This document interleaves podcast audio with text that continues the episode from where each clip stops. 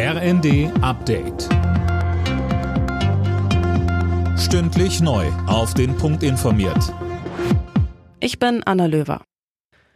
Nach dem Bundestag stimmt heute der Bundesrat über das 100 Milliarden Euro Sondervermögen für die Bundeswehr ab. Für die entsprechende Grundgesetzänderung ist auch in der Länderkammer eine Zweidrittelmehrheit notwendig. Außerdem befasst sich der Bundesrat heute mit dem Haushalt für das laufende Jahr inklusive der geplanten Neuverschuldung von 139 Milliarden Euro.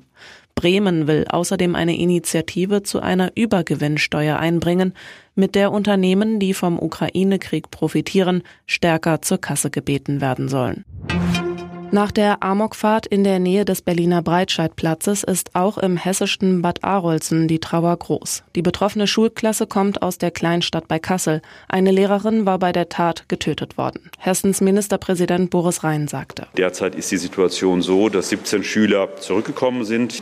Sieben Schüler sind noch in äh, unterschiedlichen Krankenhäusern in Berlin. Hier hat Frau Giffey mir zugesichert, dass das besonders spezialisierte Krankenhäuser sind, die mit äh, genau den Verletzungen besonders anders umgehen können.